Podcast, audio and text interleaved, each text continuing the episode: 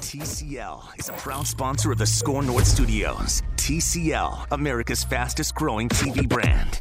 Stories of that game and what happened in the clubhouse is just fantastic. There's no game that can bleep you like this one. It's Reusse on baseball. Let's go here.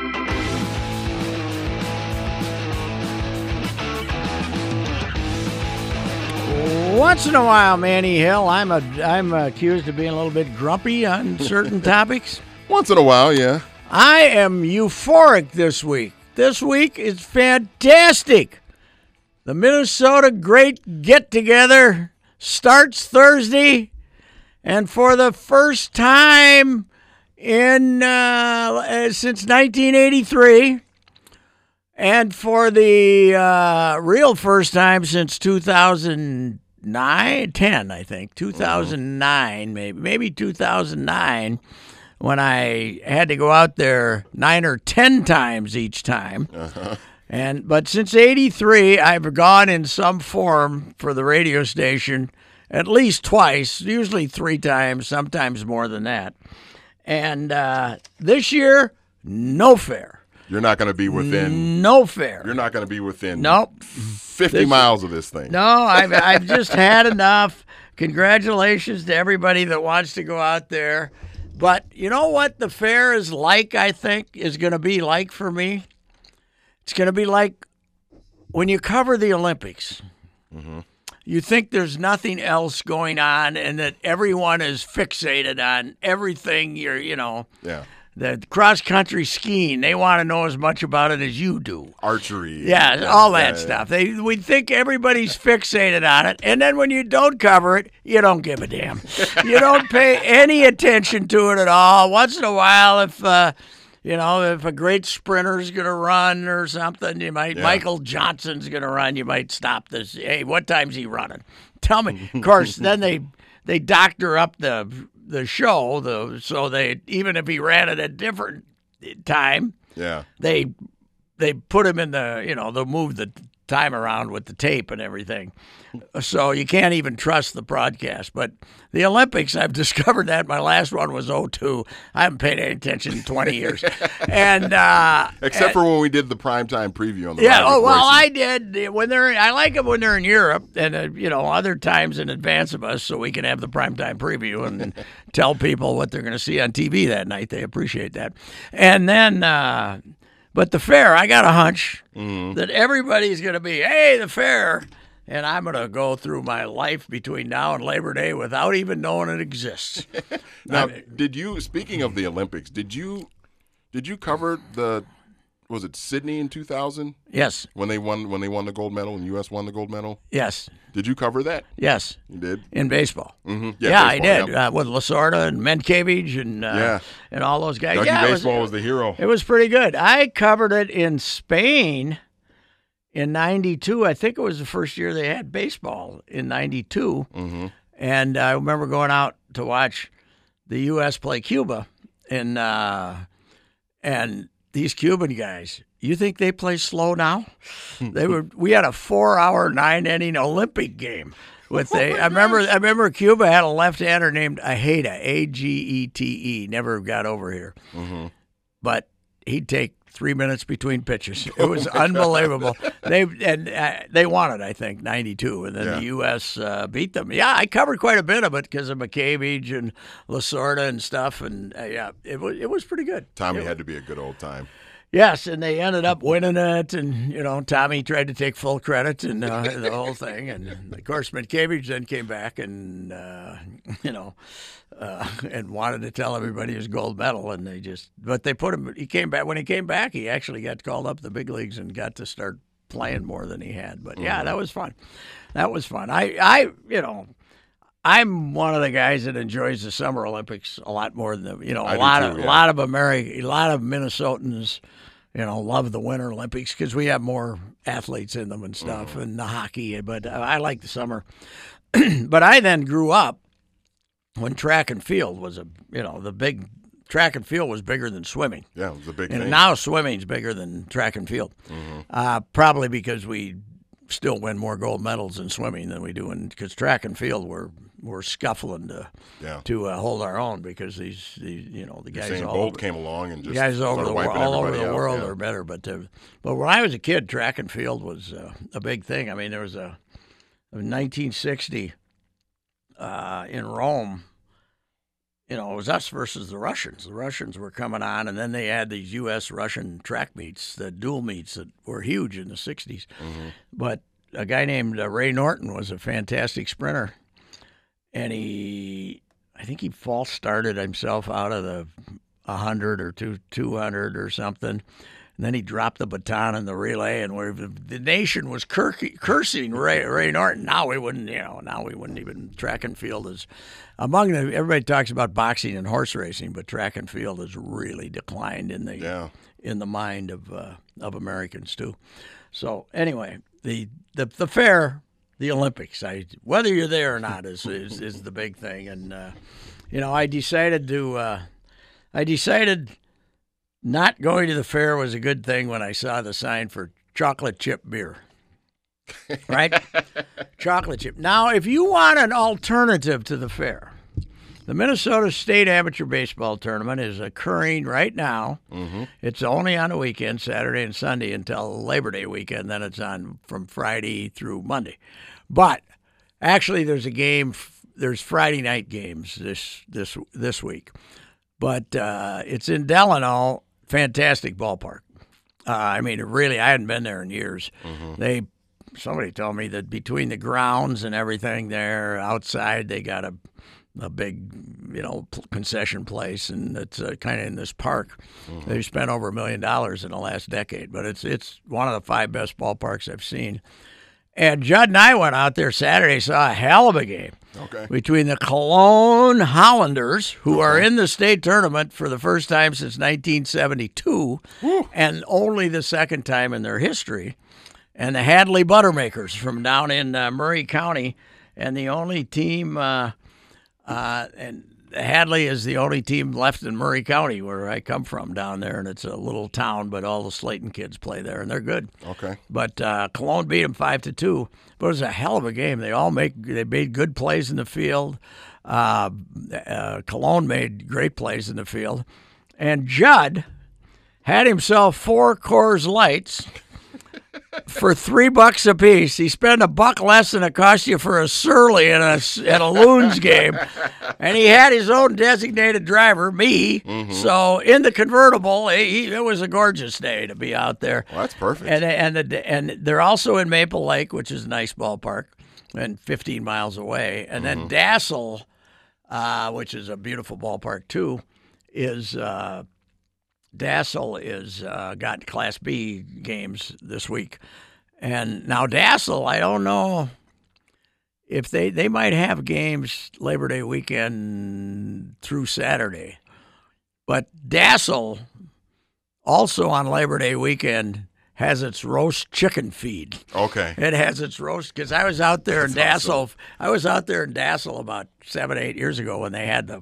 They were one of the official co-hosts, mm-hmm. and this there's a big shed there on their fairgrounds, right? Mm-hmm. And I said, "Why are there 400 people over there, 500 people over there in a line?" They got a roast chi- rooster days or something. Wow. All these towns got these, you know. This weekend is Stiftungsfest in uh, Norwood, which has got the best hamburgers in the world, and I think they, this weekend. So, and Norwood's right around there too. they all got these festival, but but the chicken feed is uh, like That's famous, time. famous, and I think it's on, might be on Labor Day. Maybe it's only on Labor Day. It might, Okay. or it might be Monday on. after. But uh, you know, if a guy wanted to get all the Minnesota Americana, he could. Uh, that's uh, those little festivals in these towns on weekends. The food is great usually. I got to tell you this: I wrote a really long blog on the uh, that I don't even think's in the paper yet, but uh, the Cologne on Cologne because I became fascinated with this. The, there, I heard a few stories about him, and the, the the guy who runs the team is a guy named Craig Pexa, who's you know sixty years old and devoted his devoted devoted the last forty years of his life to the Cologne Buttermilk, uh, the, the Cologne uh, Hollanders.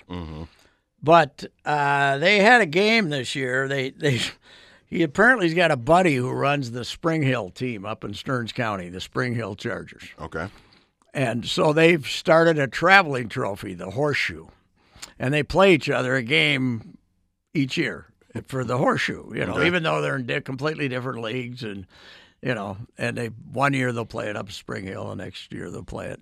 So they were playing at Cologne on June twenty second, something like that, a Saturday, and it ended up being a seven seven tie after eight innings.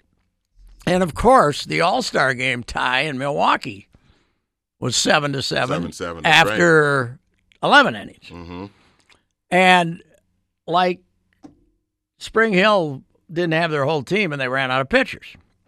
So they, it, I think uh, Craig told me he could have found another pitcher, but they said, okay, it's a tie, but we got to figure out who gets the trophy.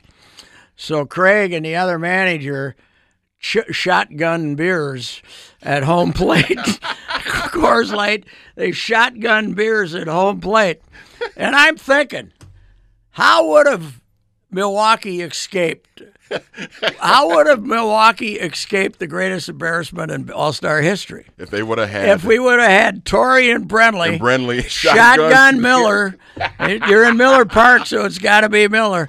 If it instead of being the worst moment in baseball All Star game history, it would have been the best, right? Torre, and I'm betting on Torre over Brenly, aren't you? Yeah, I would think I would think Joe would probably probably be the one to pull that But I'm off. seeing those guys. Selig should have said, "Okay, we're in Milwaukee.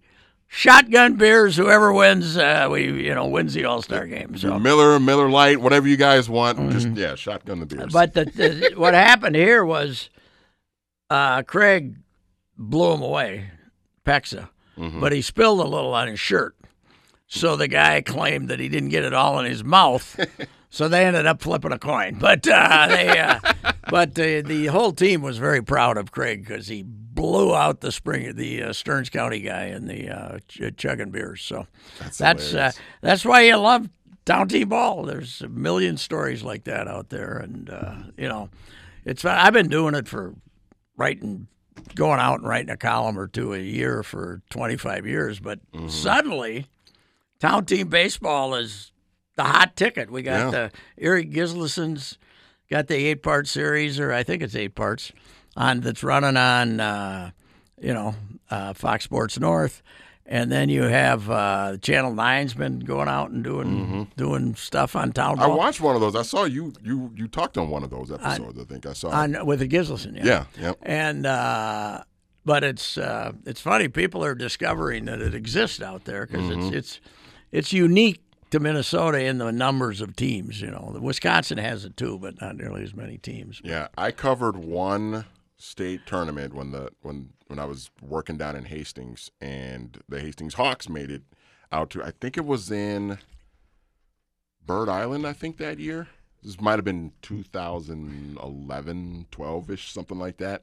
And uh, and it was great. I went out there. It was the first time I had really.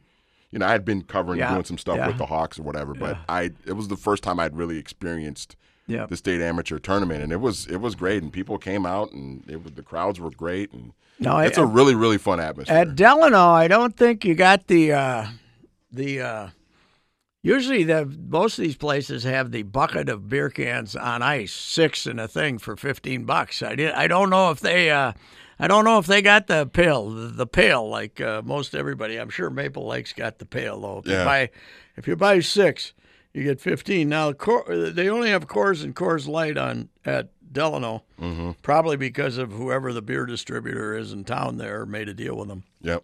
But uh, you know, for three bucks, you can't afford not to drink, right? Yeah, you, I mean you have to. you got to take advantage of that. Judd. Especially if you're. Judd, you got no choice. Yeah, absolutely. All right, we'll be back. This is uh, Manny and Ricey on the uh, baseball podcast, and uh, Buster Olney coming up soon. Not quite yet, but soon.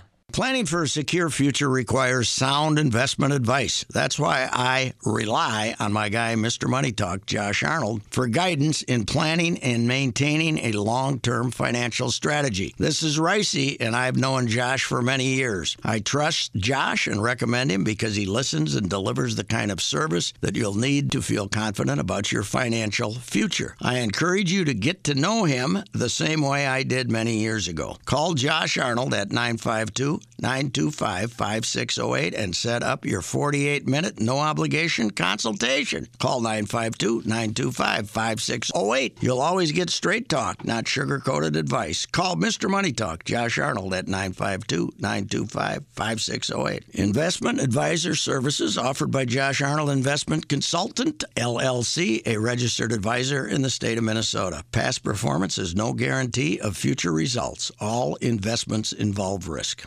Ricey and Manny Hill talking baseball. Uh, Buster Olney coming up. I'm going to talk to Buster about this, but uh, it's uh, the the bullpen usage is driving me nuts, man. Yeah. Zach Littell uh, comes up, pitches four and a third scoreless, and goes back because they want to add Nelson Cruz. Okay, fine, but this idea. Now, Lewis Thorpe pitched two innings last night. Does that mean we got to send him back? I mean, Eventually, this- yeah, probably. Let's just because somebody pitches two innings and he's a kid doesn't believe, mean his arm is worn out and he can't pitch again tomorrow. This idea of putting them all on the shuttle to bring up pitchers who are worse than them mm-hmm. is idiotic. Zach Littell is better out of the bullpen than Kohl Stewart. Yeah. But now that you send him out, you can't call him back for 10 days. And so you're going to have, next time you bring up a pitcher, you're going to have a worse pitcher than him because you're upset that he, yeah, well, he's, you know, we needed a pitch. And Thorpe was fresher than Zach Littell. Yeah. Well, Zach Littell's better than Thorpe.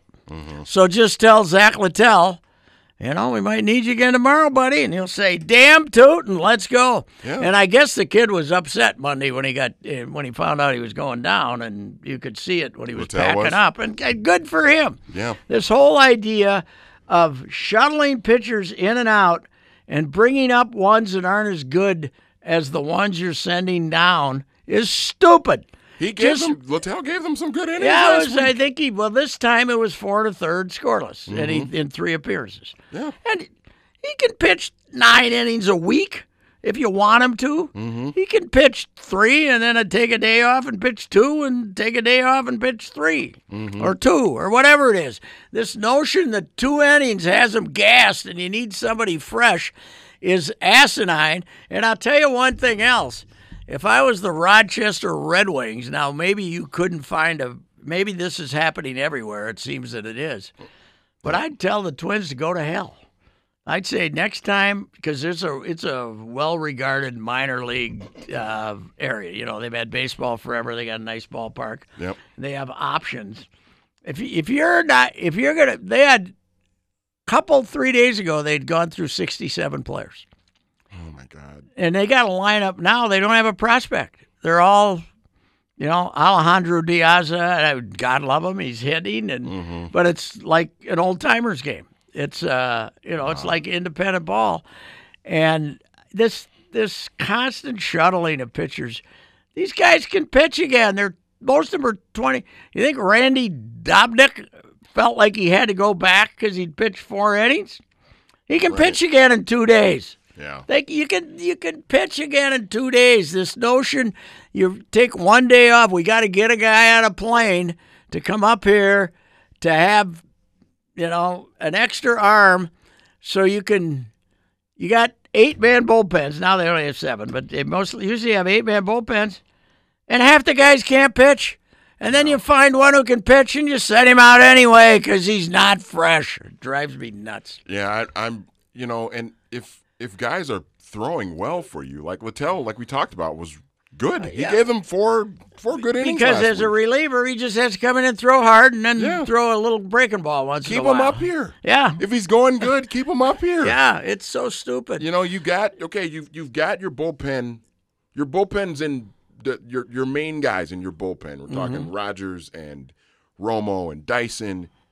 Those guys are those guys are okay. They're Yeah. they're, they're fine. That's that's your those are your big hitters of And your Duffy bullpen. and May are and okay. Duffy and May are all right. Yeah. But if Littell is giving you good, Yes. if he's giving you good innings, keep him up here. That's what I'm saying. Reward him. yes. Reward him for giving you good innings. and, and, and don't the worry big about the fact that Lewis Thorpe is fresher than he is. It just drives me nuts.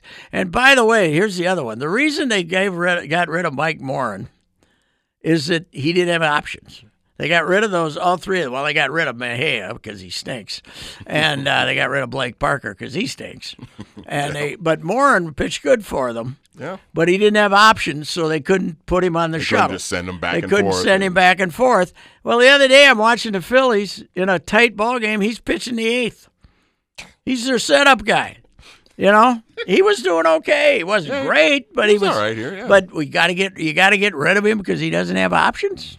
It was idiotic. It's, it's, I, I don't know. It's uh, you know, I'm gonna I'm gonna de- next year everybody will have an eight man bullpen because there're gonna be 26 players, so you're gonna have 13 and 13. I don't think Mm-hmm. you're gonna be able allowed to have more than 13 pitchers.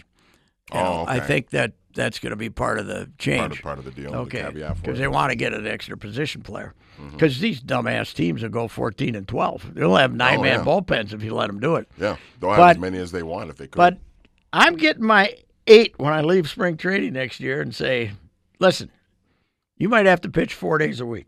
If you stink, you're going back. If you're good, We're keeping you're you staying. Yep. Yeah. You know, and I don't care if you got options or not, and you go two and a third one night scoreless. You know, who, was uh, Phil Miller did a piece for on this for the strip. I think Phil did it, maybe La Velle, and it was who was the guy that once he once they sent him back out for the third inning, he knew he was going back to the minor leagues. Mm-hmm. You know, he pitched two scoreless, but as soon as he sent him back out for the third, he knew he might as well.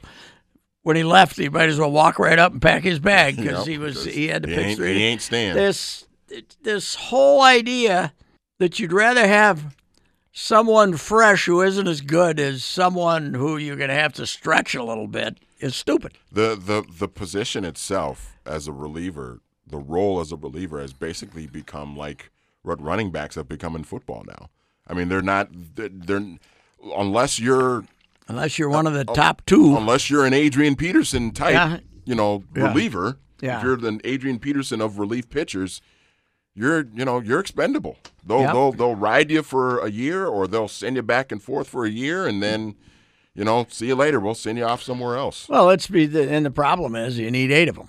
They Yeah. now have decided they of them, and it's you're not going to have more than four that are good or 5 you Mm-hmm. You're going to have three. You're letting bad pitchers pitch innings for you Yeah. because you'd rather have somebody bad and fresh than fairly good and maybe I can't use him today. I got to use it. You know, if if I can't use the guy tomorrow, I got to send him to the minors. And on top of that, your starting pitchers, you don't want your starting pitchers to face a lineup for the third time anymore. They Yeah, don't want the starters to go more than five innings. How's that working out for you? You know, it's uh, you know, it's uh, it. I, I and of course we got to also inspect what the hell they did with Jose Berrios. He hasn't been worth a damn since they hooked him down in.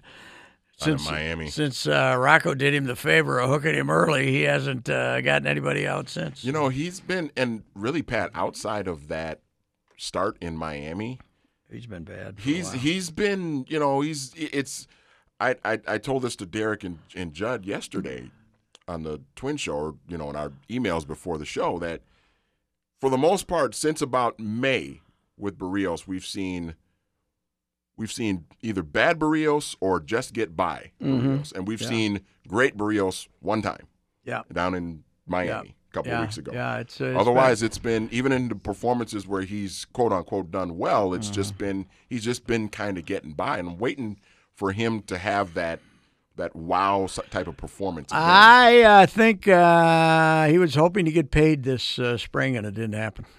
I think it's weighing on him. And I think it's weighing on Eddie a little at times too. Yeah. Ed, Eddie, you know, hey, they paid these other two guys, they didn't pay us. You know, of course, both Eddie and him want a lot more money than Yeah. Polanco and Kepler. All right, uh, Buster Olney coming up on the uh, Reusse on Baseball with Manny Hill. Uh, we'll be back.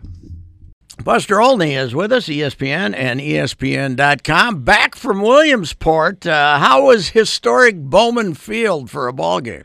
Awesome. Uh, and, and look, uh, Major League Baseball, you know, they do a great job in sort of, uh, you know, making the field Major League ready. Clint Hurdle um, actually managed in Williamsport in 1991 at Bowman Field, and I asked him about how different it is now compared to then. He goes, "Oh my God, he can't. it was so different." And you know, especially on Sunday night, because the the stands were filled with a bunch of little leaguers, the 2,500 that uh, could actually fit in the ballpark and so it had a different sound and and it was a lot of fun from uh you know the day beginning with the players hanging out with little leaguers and Kris Bryant and Anthony Rizzo and Joe Maddon going on cardboard down the hill to the end when you had all those little leaguers mocking Craig Kimbrel for that prowler thing that he does when he sets up which was a lot of fun. It was a really cool day. So, uh, what was it? What were they in the New York Penn League for years or something, or the Eastern League? Were they? Exactly. Yeah. No. Uh, and we had. Uh, yeah. That's exactly what was going on when uh, when when Clint was managing before in the Mets organization. Well, it was fun that Clint had something nice to talk about, but because this is one of the great collapses in history, it's kind of gone unnoticed. They were two and a half out at the All Star break, and they're fifteen or something. Yeah, seven and twenty-eight since the All Star break, and in talking with players on the team, they're they're shocked by it as well because you know they had just had a good series against the Cubs going into the break, and they're feeling good about themselves, and they've just fallen off off the face of the earth. You know, uh, Josh Bell coming out of the All Star uh, All Star events, he just wasn't the same initially. And since then, he's been battling the whole issue of when opposing pitchers don't want to throw you strikes. How do you handle that? But their starting pitching, you know, has been a real issue. And unfortunately, for the folks who run the team, you know, uh, Neil Huntington's been their general manager a long time. Clint's one of the longest tenured managers in baseball. A lot of speculation in Pittsburgh about whether or not uh, those two guys are going to be around next year. Okay, the uh, you know the Major League Baseball going to the Little League World Series and playing a game there and playing a game on Army bases and uh, and uh, now the Field of Dreams. A lot of people say ah it's old fashioned, but I think baseball has to embrace Americana and tradition and stuff like that to you know, they're not going to be the cutting edge sport where two guys get in the ring and pound the crap out of each other and you know and kick each other and and things like that. They they need, uh, I I think, to do these things to embrace Americana. A hundred percent, and and I think it's a way to appeal to you know a, a, a different type of audience. You know, when we did those games in London, they were the highest rated games we had all year. People are interested, and and you bring in a new set of fans to watch those games. You know, uh, little leaguers. Uh, you know, some of the little league games do really well, uh, high ratings, and so when you have the major leaguers uh, in Williamsport for the Little League World Series, you're going to have fans watch that. And on top of that, and you know this because you've covered baseball longer than I have, it's a long damn season. yes. and, and you know it's different than the NFL where you know every game has such importance. In baseball, you got 162 games, and that's what I saw on the face of the Cubs the other day. You know they're involved in the pennant race, and they've been you know haven't had a lot of days off. But I think that day the players had a lot of fun, and we're energized by having a special event like that. Yeah, and they're you know they're probably going to win their division, but they are a burden team, man. They have this, they have this uh, you know, collar hanging over them because people expect so much more from them. And uh, I'm sure that, uh, you know, getting away from that part of it and changing the narrative for 24 hours was probably fun. Yeah, and you've got more confidence in them winning that division than I do. Uh, I got to say, you know, the Cardinals, because Jack Flaherty's become one of the better pitchers in the National League here in, in recent months. Uh, you know, Paul Goldschmidt turned around his early season slump. And it just feels like since the Cubs won that World Series in 2016, like it's tough being them. Yes, like just, yeah, it's, it's you know, amazing. And Theo Epstein, the head of baseball ops there, you know, talks about this that sense of a, a lack of urgency among the players, and they keep on changing coaches. They keep on changing some of the players. They make additions like Nicholas Castellanos, and they just can't seem to sort of shake free of all that. Yeah, they might uh, they might have a chance to win a series on the road this week, which is incredible. Shocker. twelve in a row, right? Twelve in a row, or eleven or twelve in a row. They haven't won. They have two ties and ten losses in them.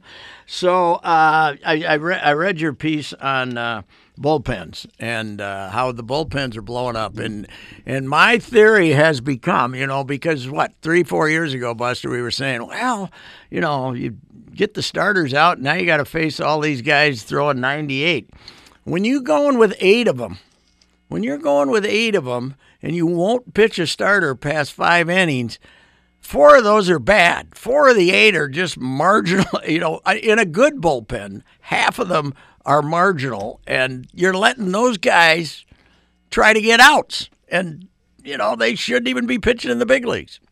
Yeah, and that's uh, and I think what we're seeing this year with the regression of bullpen performance is is this full manifestation of you know what you're counting on guys who really aren't that good to suck up a lot of Yep. innings, and there are going to be some consequences. When I brought that up to Clint Hurdle the other day, kind of raised his eyebrows and he used the word erosion.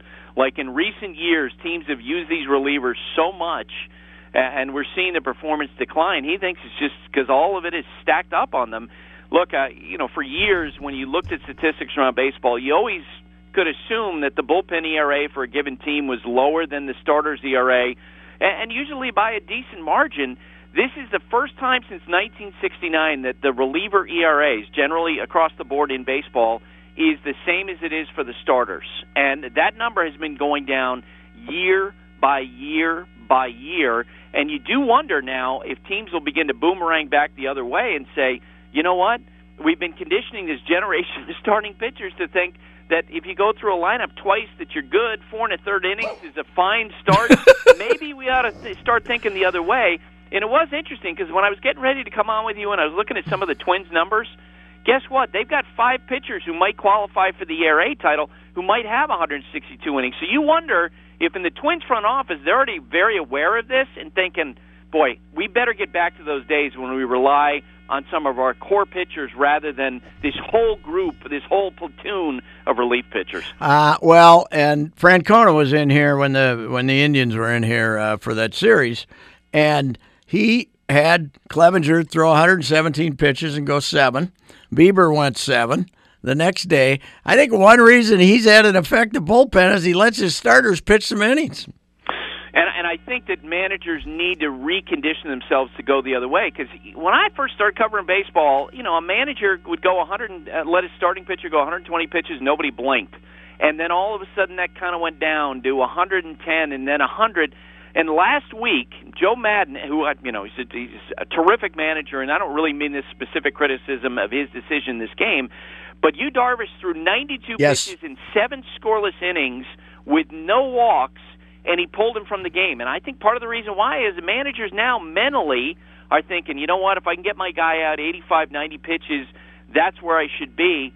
I don't, you know, they wound up blowing a 5-0 lead in that game. It was an important game that they, you know, dropped in that moment. I think starting pitch or the managers have to get back to believing their starting pitchers can go 100 and 110 pitches.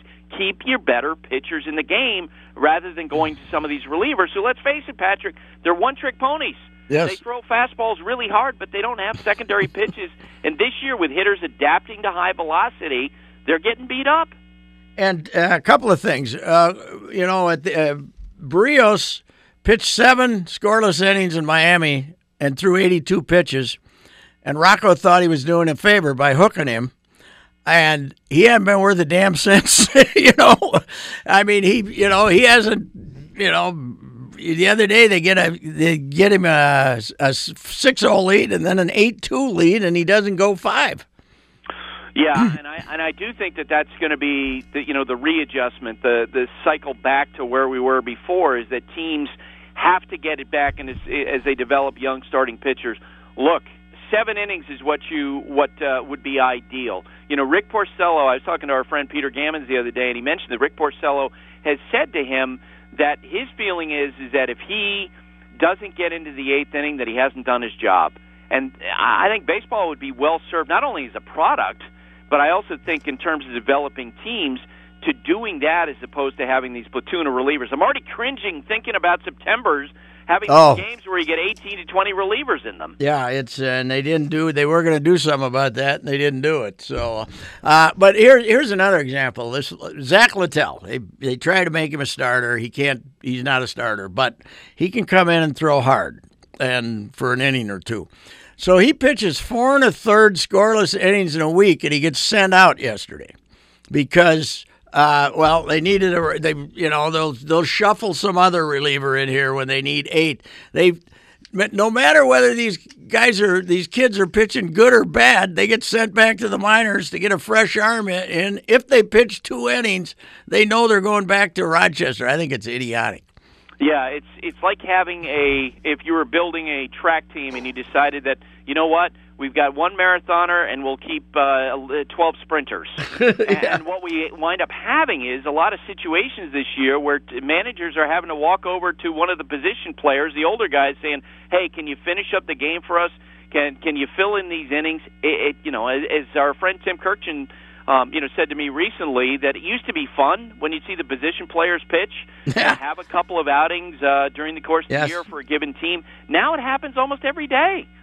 Yeah, yeah, it's ridiculous. Hey, uh, so I was over at uh, in Fort Myers the day that uh, you know the the Red Sox started camp, and Chris Sale was there, and and uh, coming off uh, you know an injured year, a, a year when he broke down, and I was shocked when they gave him 150 million a couple years later, a couple days later. And uh, now they've uh, shut him down for the year. A, they're obviously giving up, but B, uh, what's what's the read on this thing? Yeah, and Patrick, you weren't the only one who was shocked that the Red Sox gave him that contract sight unseen without really having gotten a sense of how healthy he was into the regular season. Executives of other teams were were saying that why why wouldn't you wait and see how he looks physically in April and May before you commit that kind of money? And now that looks like a decision that's absolutely going to haunt them. You know, I we know in the NHL they don't give us exact injury information. I think that's where we can put what the Red Sox told us yesterday with Chris Sale because they announced that Dr. James Andrews looked at his elbow and confirmed, yes, he does have inflammation. And his general managers have told me through the years, when we tell you guys inflammation, we're not really telling you anything. Um, look, I, I don't know exactly what's going on in there, but I was hearing from people with other teams, and they're reading the tea leaves. They're saying there are all kinds of red flags that he probably has some sort of a partially torn elbow ligament. Ooh, ooh, ooh. And it might mean that he's avoiding Tommy John surgery now, as Masahiro Tanaka did and David Price a couple of years ago for the Red Sox. But big picture for Boston, you know, besides the fact that Sale is now officially shut down for the rest of this year, for the next three years, they have $80 million committed annually to Chris Sale in, in year one of his uh, five year contract, David Price, and Nathan Eovaldi.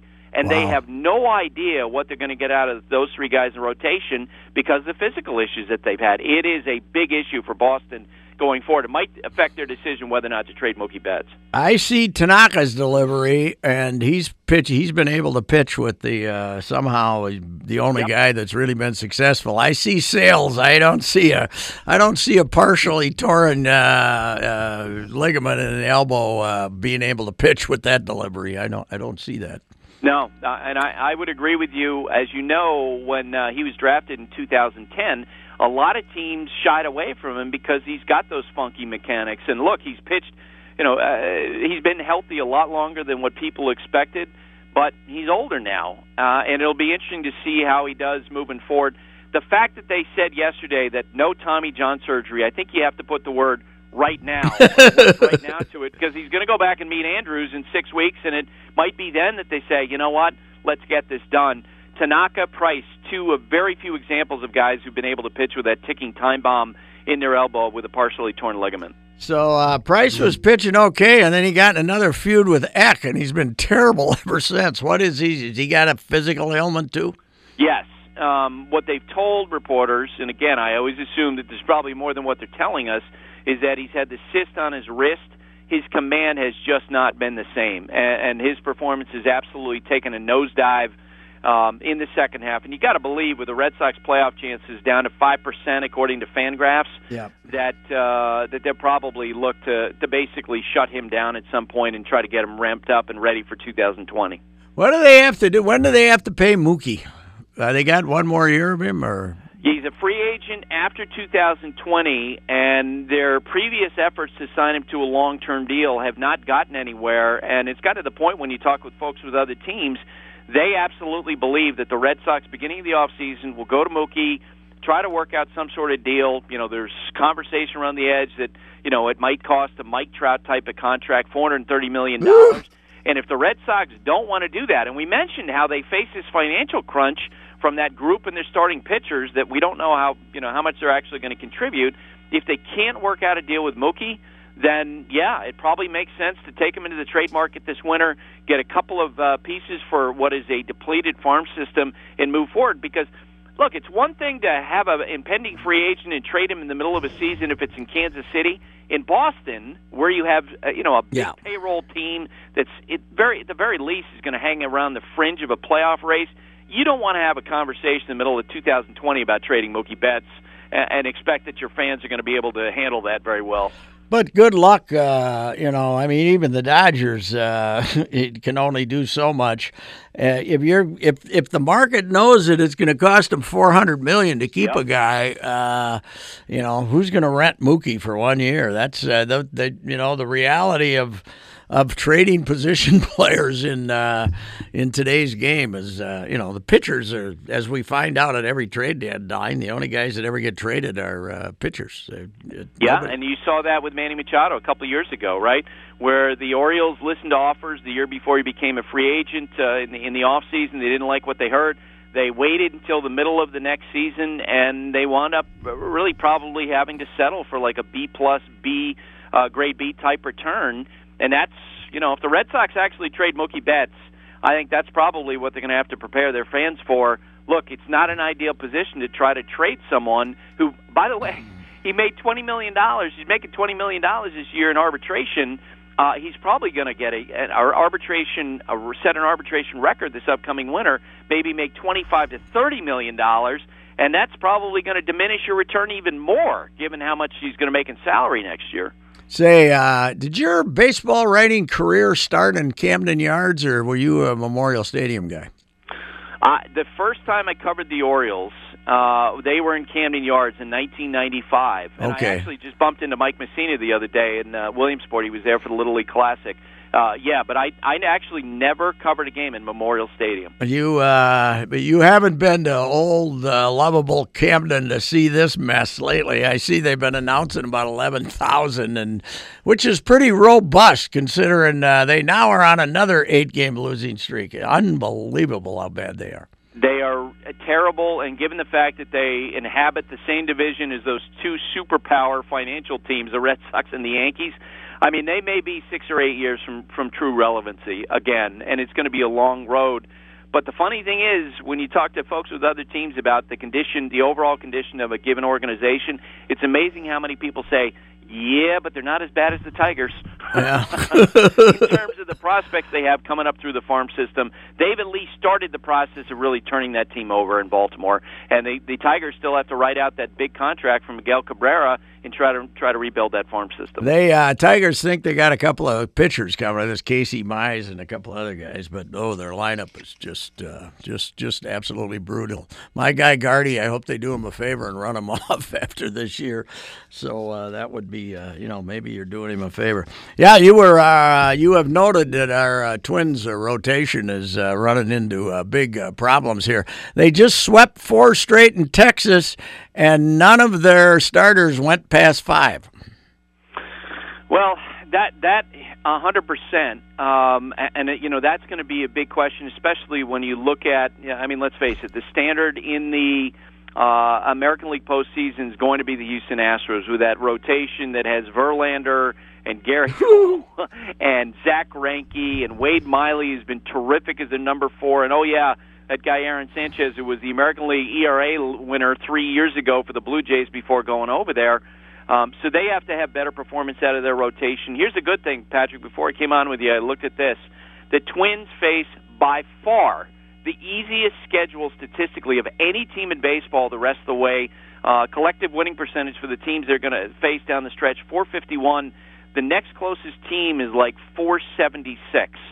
So uh, the, the the starting pitchers are not going to be facing those monster lineups like maybe some of the other teams will have to face.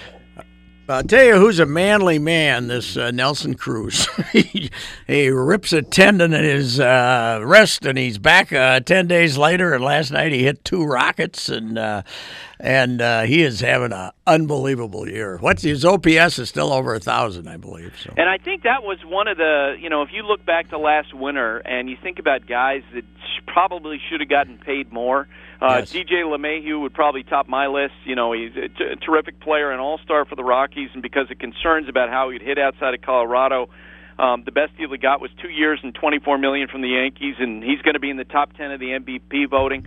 But when Nelson Cruz signed to, I think what was it, 12 million dollar Fourteen this year yeah, and 12 next. They got him for 12 next year if they wanted. So yeah, it's it's uh, absolutely insane when you think about a guy who's been that consistent uh, in recent years. Uh, I mean, he's.